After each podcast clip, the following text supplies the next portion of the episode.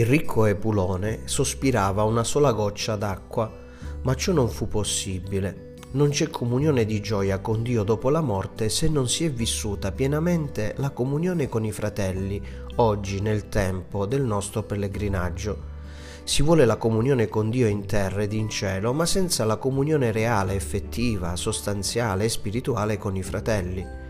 E così della religione cristiana si è fatto un evento intimistico tra il singolo e Dio, tra il tu di Dio e il tu dell'uomo, rinnegando nei fatti e nella concretezza l'evento singolare della nostra fede, che è una comunione del noi di Dio con il noi dell'uomo.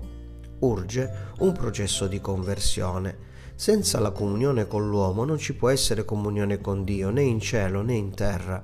Basterebbe ritornare a questa verità semplice della nostra fede per cambiare forme e metodi delle nostre infinite relazioni con il Signore. Anche la preghiera liturgica, sacramentale, mai deve perdere di vista questa verità essenziale, senza la quale c'è solo l'egoismo dell'uomo e le sue farisaiche forme.